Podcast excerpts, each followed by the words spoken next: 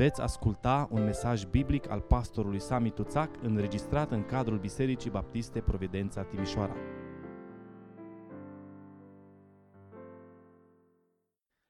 Bună dimineața, frați și surori din Biserica Providența și pacea Domnului Isus Hristos să fie peste voi toți și peste toți cei care în dimineața asta ați ales să urmăriți Uh, serviciu pe care încercăm uh, să-l transmitem online și în duminica aceasta.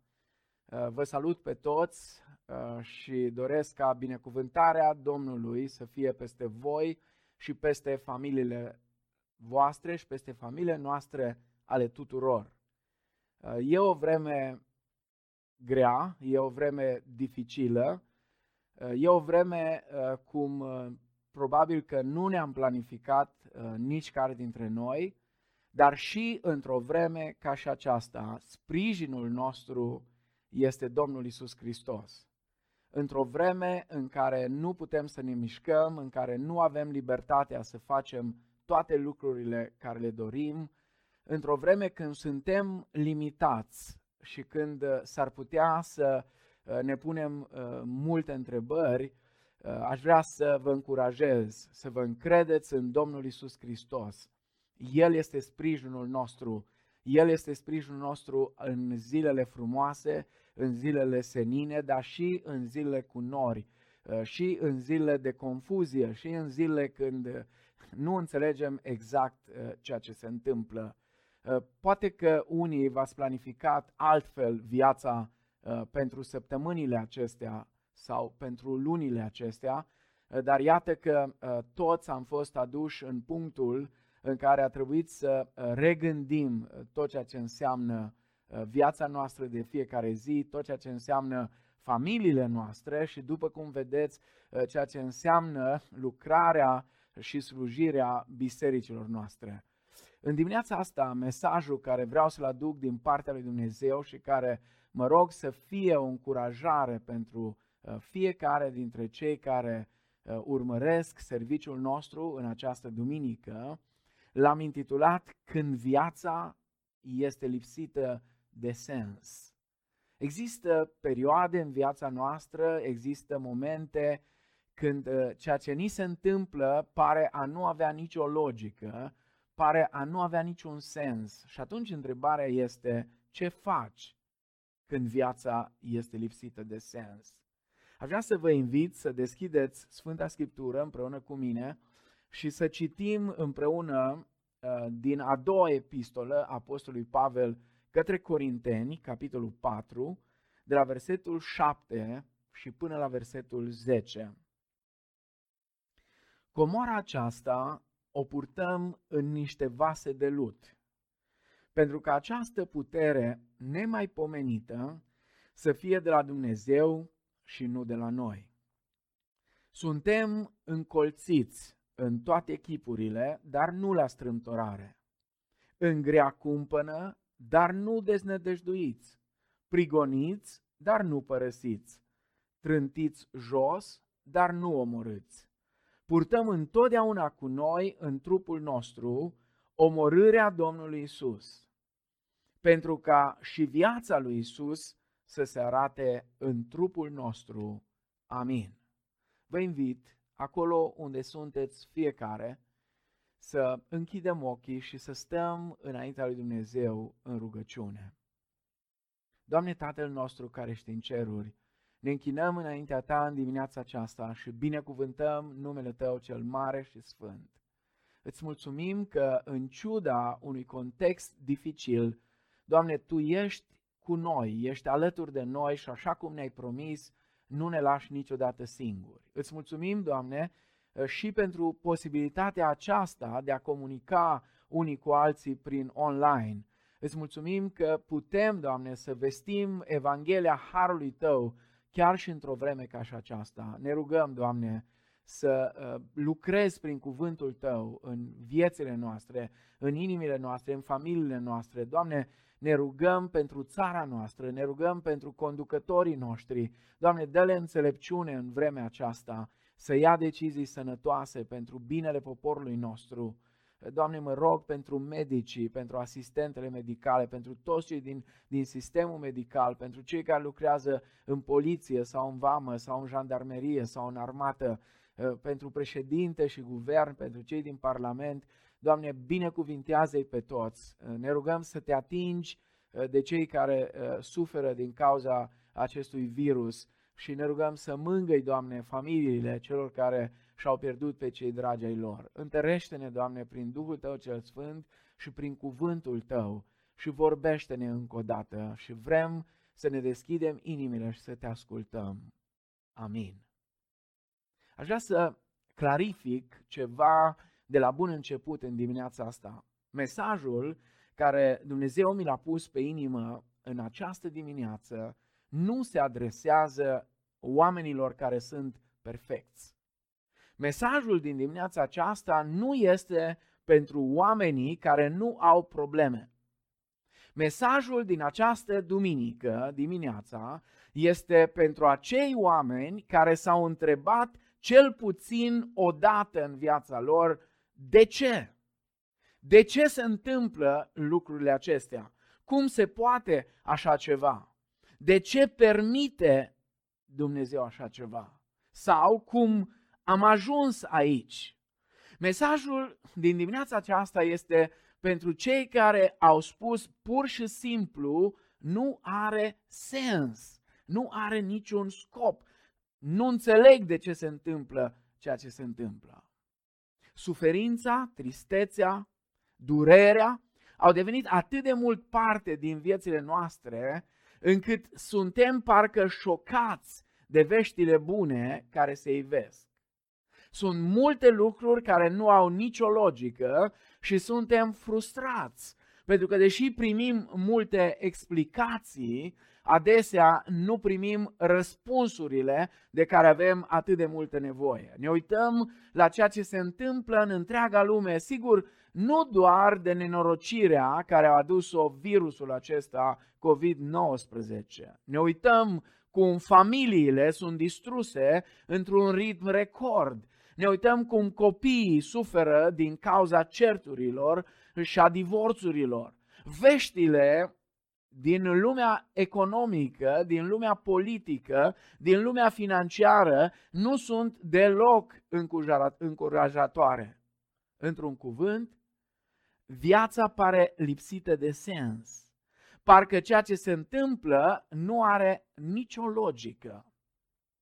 Aș vrea să ne uităm în Sfânta Scriptură și să găsim răspuns în dimineața aceasta la această problemă. Cum ne raportăm la acele lucruri, la acele evenimente eh, din viața noastră pe care nu le înțelegem? Ce faci atunci când viața pare că nu are nicio logică. Ce faci atunci când viața este lipsită de sens? Ce să facem atunci când simțim parcă că totul ne-a scăpat de sub control? Mai întâi, în astfel de situații, trebuie să acceptăm realitatea. Aș vrea să recitesc versetul 8 și versetul 9 din textul citit în dimineața asta. Suntem încolțiți în toate echipurile, dar nu la strâmtorare. În grea cumpănă, dar nu deznădejduiți. Prigoniți, dar nu părăsiți. Trântiți jos, dar nu omorâți. Uneori există în viețile noastre evenimente extrem de tulburătoare. Și prima întrebare care ne vine în minte este de ce? De ce se întâmplă lucrurile acestea? Și apoi următoarea întrebare de obicei este de ce mie? De ce tocmai nouă? De ce tocmai în generația aceasta? De ce tocmai acum se întâmplă lucrurile acestea? Și încercăm să înțelegem și căutăm explicații și nu le găsim. Și pentru că nu găsim explicațiile acestor lucruri, suntem frustrați. Și se pare că nimic din ceea ce ni se întâmplă nu are vreo logică. Dați-mi voie să vă spun ceva. Trebuie să știm că doar pentru simplu motiv că nu înțelegem acum, nu înseamnă că nu vom înțelege niciodată. De multe ori, amintiți-vă, dacă privim în viața noastră, fiecare dintre noi, la lucruri care ni s-au întâmplat, privind în urmă, înțelegem. Deși în momentul de față ceea ce ni se întâmplă pare lipsit de sens. Într-o altă traducere, uh, versetele acestea uh, sună așa. Adesea suferim, dar nu suntem zdrobiți. Chiar și atunci când nu știm ce să facem, nu renunțăm. În vremuri tulburi, Dumnezeu este cu noi. Și când suntem doborâți, ne ridicăm iarăși. Știți care este mesajul acestor versete? Că nu trebuie să înțelegem neapărat întotdeauna ce ni se întâmplă pentru a ne încrede în Dumnezeu. Încercările ne înving și frustrările se înmulțesc atunci când încercăm să izolăm anumite experiențe sau să înțelegem independent ceea ce ni se întâmplă acum de contextul întregii noastre vieți. Atunci când gândim altfel decât cum gândește Dumnezeu. Dumnezeu gândește toate lucrurile în lumina eternității. Și tot ceea ce ni se întâmplă le privește ca pe lucruri care lucrează împreună spre binele celor ce iubesc pe Dumnezeu. Romani 8, cu 28 și apoi versetele care continuă. Dați-mi voie să vă dau un exemplu clasic a unor persoane care n-au înțeles și totuși au crezut că Dumnezeu este Cel care răspunde. Dacă aveți Scriptura aproape sau uh, poate o aveți pe tabletele voastre, vă rog să deschideți în Evanghelia după Ioan, capitolul 11, și am să revin de mai multe ori uh, la textul acesta. În uh, Evanghelia după Ioan, capitolul 11, este descrisă învierea lui Lazar. Și versetele 21 la 24 este o discuție între uh, Domnul Isus și Marta. Marta a zis lui Isus, Doamne, dacă ai fi fost aici, n-ar fi murit fratele meu. Dar și acum știu că orice vei cere de la Dumnezeu, îți va da Dumnezeu. Isus i-a zis, fratele tău va învia. Știu, i-a răspuns Marta, că va învia la înviere în ziua de apoi. Marta n-a înțeles exact ce îi spunea Mântuitorul. Mântuitorul îi spunea că Lazar chiar va învia atunci sub ochii ei. Dar ea s-a încrezut în Dumnezeu. Ea a crezut că Dumnezeu răspunde și a spus știu că va învia în ziua de apoi. Al doilea lucru care trebuie să-l facem atunci când viața pare scăpată de sub control, care pare că nu are niciun sens, nu are nicio logică, trebuie să ne recunoaștem limitările. La 1 Corinteni, capitolul 13, cu versetul 12, Apostolul Pavel spune despre noi că acum cunoaștem în parte.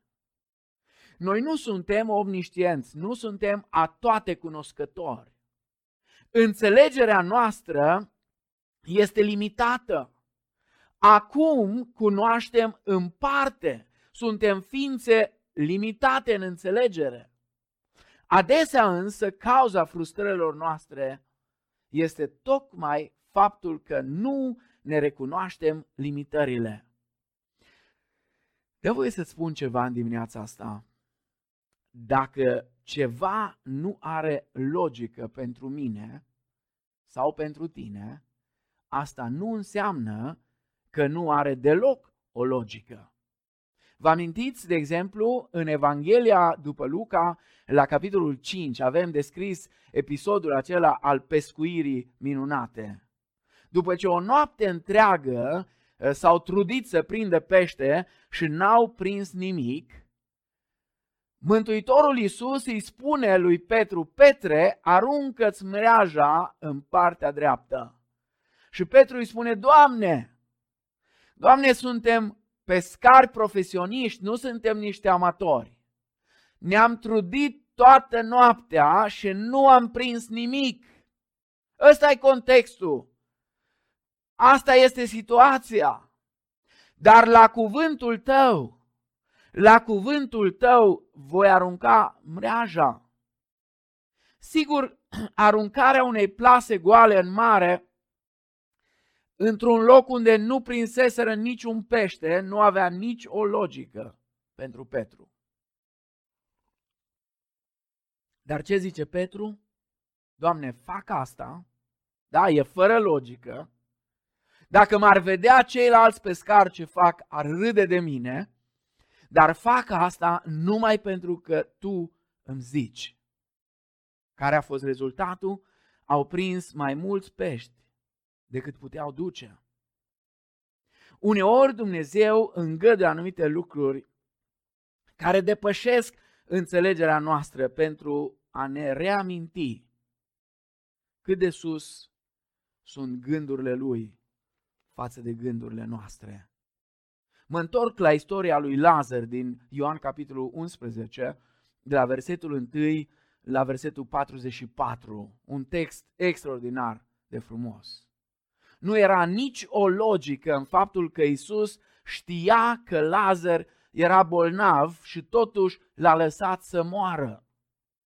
Spune cuvântul lui Dumnezeu chiar la începutul capitolului 11 că surorile lui Lazar i-au trimis mesaj, i-au trimis vorbă Domnului Isus, vino că prietenul tău Lazar, vino că acela pe care tu îl iubești este bolnav. Și Isus nu se duce. Și culmea, ca să fim încurcați și mai rău, în versetul 5 din capitolul 11, citim așa. Și Isus iubea pe Lazar și pe Marta și Maria, surorile lui. Pentru ucenici nu avea nicio logică. Pentru oamenii care erau acolo, pentru cei care cunoșteau, n-aveau nicio logică. Când în sfârșit Isus ajunge acolo și întreabă unde ați spus? Unde l-ați spus? Doamne, au răspuns ei, vino și vezi. Și versetul 35 spune, Iisus plângea. Atunci iudeii au zis, iată cât de mult îl iubea. Și au zis versetul 37. Pentru oamenii ăștia, ceea ce Iisus a făcut n-avea logică. Unii din ei au zis, el care a deschis ochii orbului nu putea face ca nici omul acesta să nu moară?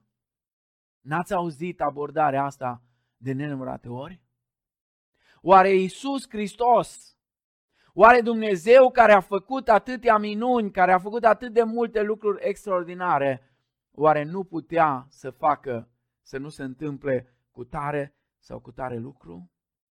Sigur, pentru ucenici n-avea nicio logică, pentru Marta și Maria n-avea nicio logică, pentru oamenii de acolo din Ierusalim n-avea nicio logică, dar asta nu înseamnă că ceea ce Domnul Isus a făcut n-avea deloc o logică.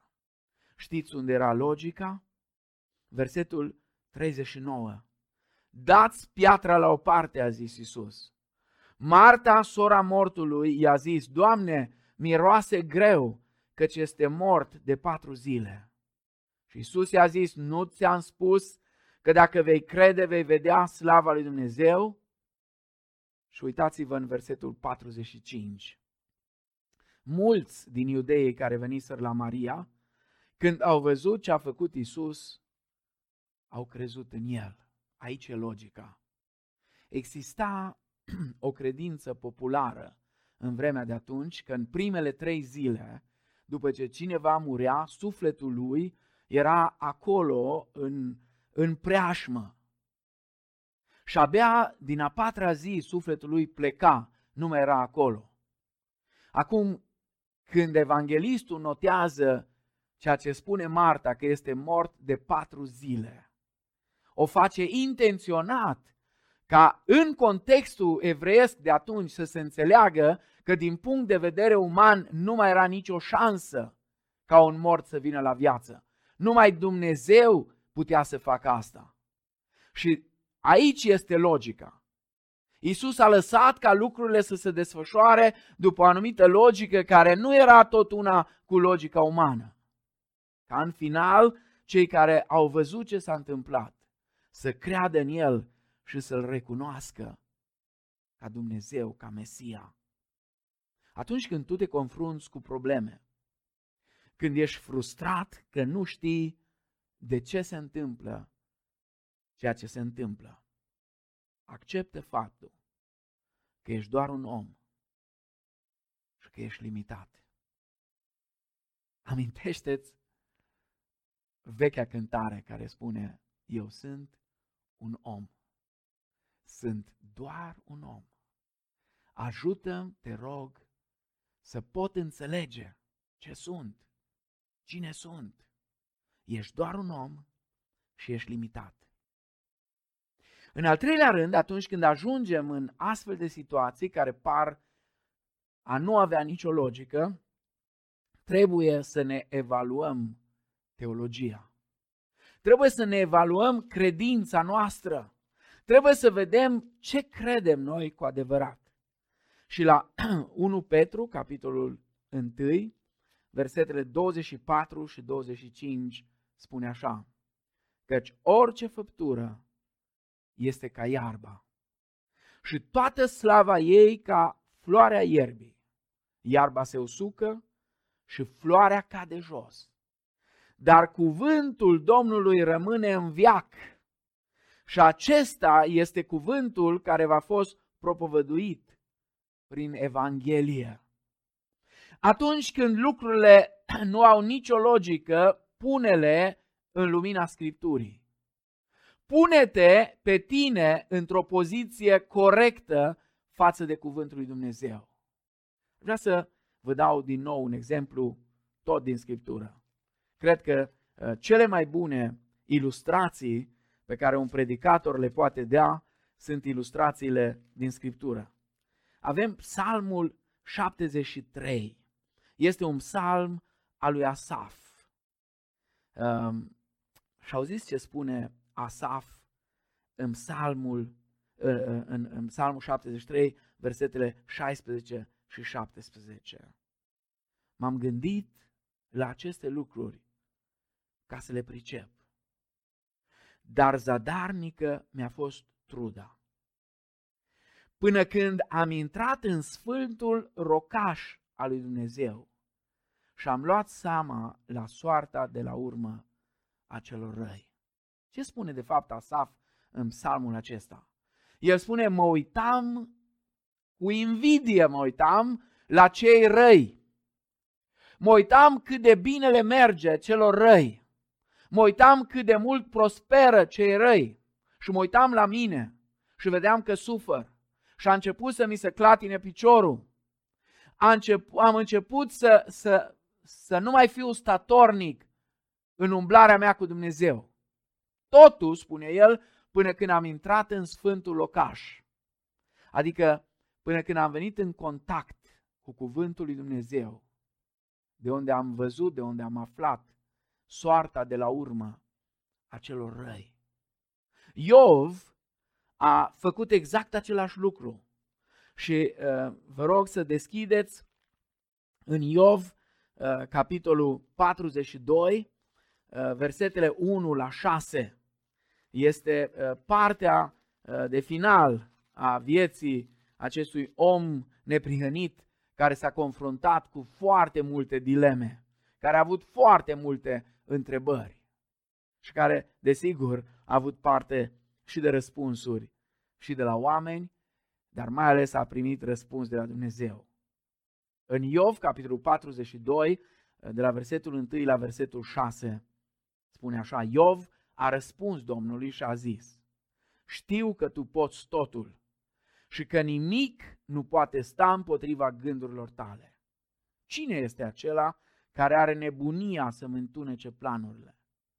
Da, am vorbit fără să le înțeleg de minuni care sunt mai pe sus de mine și pe care nu le pricep.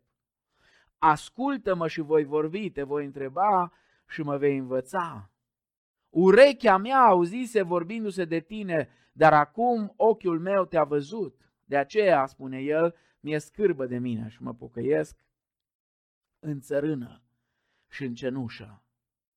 Domnul Isus le-a ajutat pe Maria și pe Marta să-și redirecționeze viețile lor după cuvântul lui Dumnezeu, să se uite în cuvântul lui Dumnezeu. Lecția cea mai mare pe care o vom învăța vreodată este să ne încredem în Dumnezeu, indiferent de situație. Aș vrea să mă mai duc la un text deosebit de frumos. În Evrei, capitolul 11, de la versetul 33. De obicei, capitolul acesta este intitulat capitolul credinței.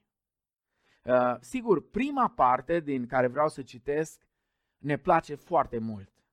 Evrei, capitolul 11, versetele 33, 34 și 35 sunt versete care ne încurajează foarte mult. Prin credință au cucerit ei împărății, au făcut dreptate, au căpătat făgăduință, au astupat gurile leilor, au stins puterea focului, au scăpat de ascuțișul săbiei, s-au vindecat de boli, au fost viteji în războaie, au pus pe fugă oștirile vrăjmașe, femeile și-au primit înapoi pe morții lor înviați. Unii, ca să dobândească o înviere mai bună, n-au vrut să primească izbăvirea care îi se dădea și au fost chinuiți. Alții au suferit batjocuri, bătăi. Asta e partea care nu ne place. Asta e partea din, din această galerie a oamenilor credinței care nu am văzut-o de multe ori. Dar oamenii aceștia, tot prin credință, au trăit și ei. Au suferit bajocuri, bătăi, lanțuri și închisori, au fost uciși cu pietre, tăiați în două cu fierăstrău, chinuiți, au murit uciși de sabie, au pribegit îmbrăcați cu cojoace și în piei de capră, lipsit de toate, prigoniți, munciți, ei de care lumea nu era vrednică, au rătăcit prin pustiuri, prin munți, prin peșteri și prin crăpăturile stâncilor. Toți aceștia, măcar că au fost lăudați pentru credința lor, totuși n-au primit ce le fusese făgăduit, pentru că Dumnezeu avea în vedere ceva mai bun pentru noi, ca să n-ajungă ei la desăvârșire fără noi. Dragii mei, dacă am înțelege toate lucrurile, nu am mai avea nevoie de credință. Și dacă nu am avea nevoie de credință în cele din urmă, nu, avea, nu am avea nevoie nici de Dumnezeu. Când vin vremuri fără logică, ce poți să faci? Poți să te amărăști, să fii nemulțumit și să murmuri la adresa lui Dumnezeu. Sau o să strângi din dinți și să înduri, să ai așa o abordare spartană. Sau poți să faci pe martirul. Sunt destui care și astăzi, în situația asta delicată prin care trecem, uh, au această mania a martirajului și fac pe martirii care îndură inevitabilul. Sau poți prin credință, să-L vezi pe Dumnezeu la lucru spre binele tău. Exact așa cum a privit Iosif viața lui. Și pentru Iosif, dacă vă amintiți, era un tânăr, avea undeva vreo 17 ani, dintr-o dată viața lui nu mai avea niciun control, nu mai avea niciun sens. S-a trezit în, într-o, într-o cultură nouă, Uh, într-un context nou și toate astea s-au datorat uh, celor din familia lui, fraților lui care l-au vândut, uh, a stat și în pușcărie în timpul acesta, a stat ca sclav, dar până la urmă, la vârsta de 30 de ani, Dumnezeu l-a înălțat, a ajuns guvernator al Egiptului și la finalul vieții lui, când frații lui au fost aduși de Dumnezeu printr-o foamete, la picioarele lui Iosif, Iosif le spune, da, sigur, ă, voi ați vrut să-mi faceți rău, dar Dumnezeu, Dumnezeu a luat răul acesta și l-a schimbat în bine. Dumnezeu a fost cu mine în tot timpul acesta și dacă o să vă uitați în viața lui Iosif, refrenul acesta o să-l auziți mereu. Domnul era cu el. Și apoi să vă mai zic ceva? Vă amintiți de nunta din Cana Galilei, când în mijlocul nunții, fără ca să fie planificat asta, li s-a terminat vinul și nu știau ce să mai facă. Și mama lui Isus s-a dus la Isus și a spus că fusese invitat și Domnul Isus împreună cu ucenicii lui la nunta aceea. Nu mai au vin! Nu mai au vin! Au intrat într-o criză. Și Isus le spune, aduceți toate vasele care le aveți aici, aduceți-le pe toate și umpleți-le cu apă. Umpleți-le cu apă? Cine mai pomenit așa ceva? Nu avea nicio logică pentru slujitorii de la nunta din Cana umplerea vasurilor cu apă. Când problema acolo era vinul. Vinul era cel care lipsea la nuntă, nu apă. Nici nu puteau să înțeleagă de ce trebuia să ia apa aceea și să o ducă apoi musafirilor. Dar știți ce le-a spus mama lui Isus? Un mesaj extraordinar pe care îl transmite mama lui Isus. Să faceți tot ce vă va zice. Și ei au ascultat. Și undeva între fântână și mese, apa aceea s-a transformat în vin. Când lucrurile nu au nicio logică, alege să asculți de cuvântul lui Dumnezeu. Alege să împlinești ceea ce Dumnezeu spune. Când Dumnezeu i-a spus lui Avram, Avrame, ia pe singurul tău fiu pe care îl iubești, pe Isaac. Și adu-l jertfă pe muntele pe care îți voi spune. Copilul acela îl așteptase Avram zeci de ani. L-a avut la vârsta de 100 de ani, era lumina ochilor lui. Și în plus, Dumnezeu nu este de acord cu sacrificiile umane. N-avea nicio logică ceea ce Dumnezeu îi cere. Dar Avram știți ce spune? Când băiatul îl întreabă, tată, avem tot ce ne trebuie pentru închinare. Dar unde este mielul? Pentru jertfă. Și Avram îi spune, fiule, Domnul va purta de grijă. Și Dumnezeu a purtat de grijă. Acolo undeva într-un tufiș era un berbec cu coarele încălcite în rugurile de acolo și pregătit pentru jertfă. Când n-are nicio logică ceea ce se întâmplă, verifică-ți teologia, verifică-ți credința, încrede-te în Dumnezeu, ascultă de cuvântul lui Dumnezeu.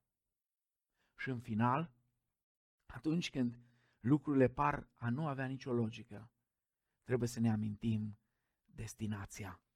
La Romani, capitolul 8, cu versetul uh, 17 și 18, cuvântul lui Dumnezeu spune așa, și dacă suntem copii, suntem și moștenitori, moștenitori al lui Dumnezeu și împreună moștenitori cu Hristos, dacă suferim cu adevărat împreună cu El, ca să fim și proslăviți împreună cu El.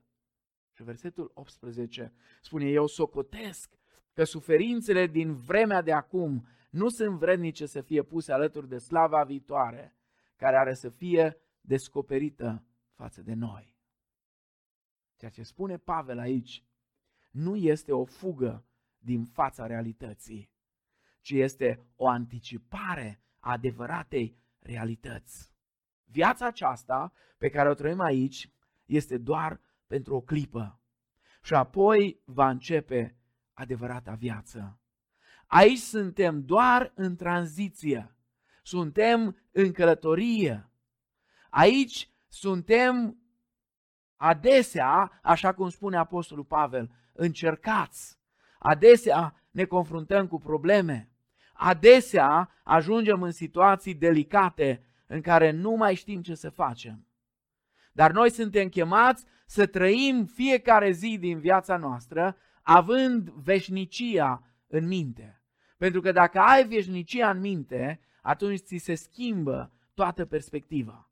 La Filipeni, capitolul 3, versetele 20-21, Apostolul Pavel spune așa, dar cetățenia noastră este în ceruri, de unde și așteptăm ca Mântuitor pe Domnul Isus Hristos. El va schimba trupul stării noastre smerite și îl va face asemenea trupului slavei sale prin lucrarea puterii pe care o are de a-și supune toate lucrurile. Haideți să încercăm să învățăm, să trăim în fiecare zi, având veșnicia în minte. Având în minte lucrurile eterne pe care Dumnezeu le-a pregătit pentru noi. Domnul Isus Hristos ne-a schimbat perspectiva atunci când a spus și oricine trăiește și crede în mine, nu va muri niciodată. Deși trăim într-o lume în care multe lucruri care se întâmplă par lipsite de sens și fără logică, noi trăim în fiecare zi, așa cum spune Pavel la Tit, capitolul 2, cu versetul 13, așteptând fericita noastră speranță și arătarea gloriei Marelui nostru Dumnezeu și Mântuitor, Isus Hristos.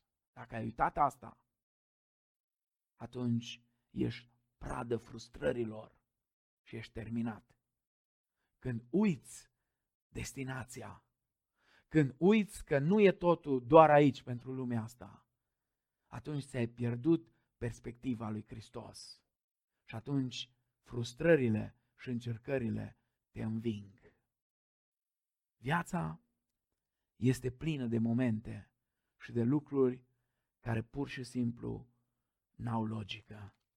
Viața este uneori, așa cum spune Pavel aici, încolțiți în toate chipurile, în grea cumpănă, purtăm întotdeauna cu noi în trupul nostru omorârea Domnului Isus, spune el. Sunt zile pline de dileme, din care se pare că nu există nicio scăpare. Sunt nopți pline de suferință, pe care ni se pare că nu găsim pentru ele niciun fel de alinare. Suntem parcă uneori încolțiți și fără posibilități de scăpare.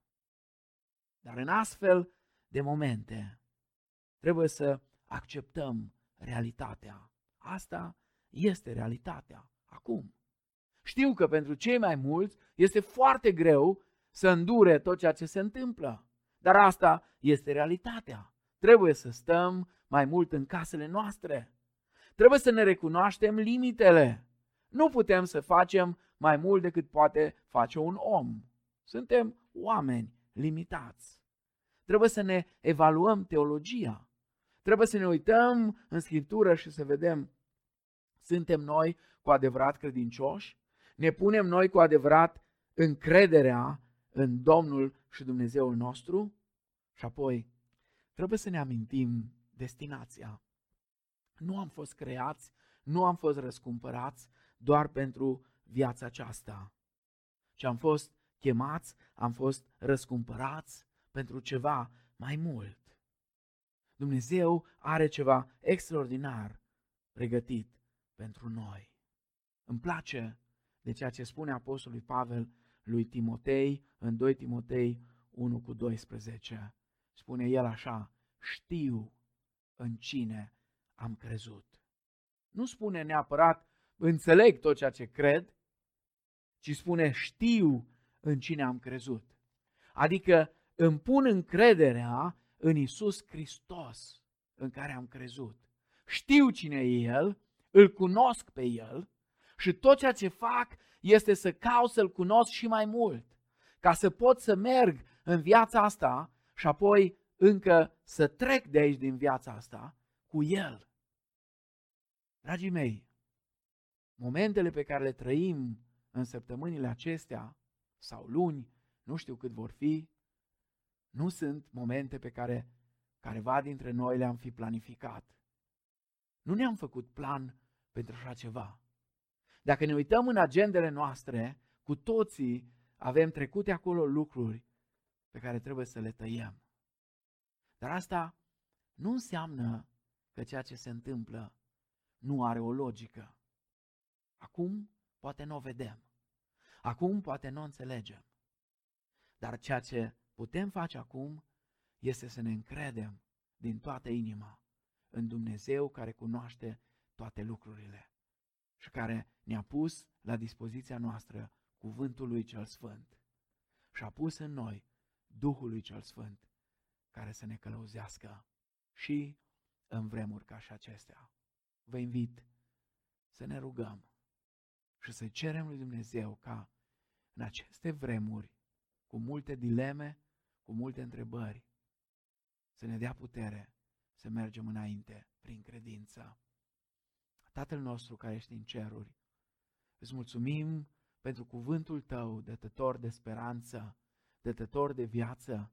Îți mulțumim, Doamne, că și astăzi Tu ai vrut să ne îmbărbătezi prin cuvântul Tău și ai vrut să ne arăți, Doamne, cine suntem noi cu adevărat și care sunt așteptările care Tu le ai de la noi chiar și într-o vreme ca și aceasta. Doamne, mărește credința noastră. Ne pocăim înaintea Ta și recunoaștem că uneori suntem slabi, că uneori ne temem, că uneori nu știm ce se va întâmpla în ziua de mâine. Dar știm, Doamne, că Tu ești la lucru, că Tu ești în control, că nu ți-a scăpat universul acesta din mână, că Tu toate le faci conform cu planul Tău, care în final va aduce și mai multă glorie numelui Tău. Binecuvintează, Doamne, familiile noastre, binecuvintează-ne în continuare, astăzi în părtășie, în casele noastre. Rămâi cu noi, Doamne, și ajută-ne să fim conștienți de prezența Ta în viețile noastre și în casele noastre în fiecare zi. Amin.